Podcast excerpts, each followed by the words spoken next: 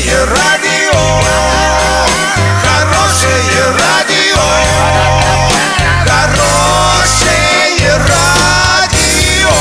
Радио Шансон. Новостями к этому часу Александра Белова. Здравствуйте. Спонсор выпуска «Строительный бум» ИП Халикова РМ. Низкие цены всегда.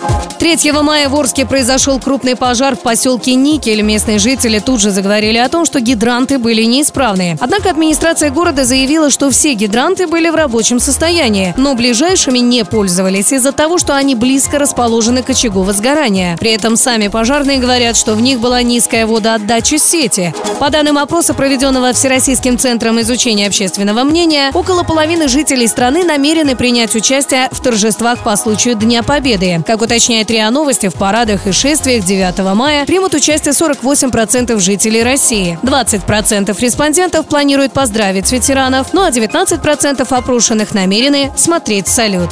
На сегодня и завтра доллар 65.22, евро 73.08. Подробности, фото и видео отчеты на сайте урал56.ру. Телефон горячей линии 30 30 56. Оперативно о событиях, а также о жизни редакции можно узнавать в телеграм-канале урал56.ру для лиц старше 16 лет. Напомню, спонсор выпуска магазин «Строительный бум». Александра Белова, радио «Шансон Ворске».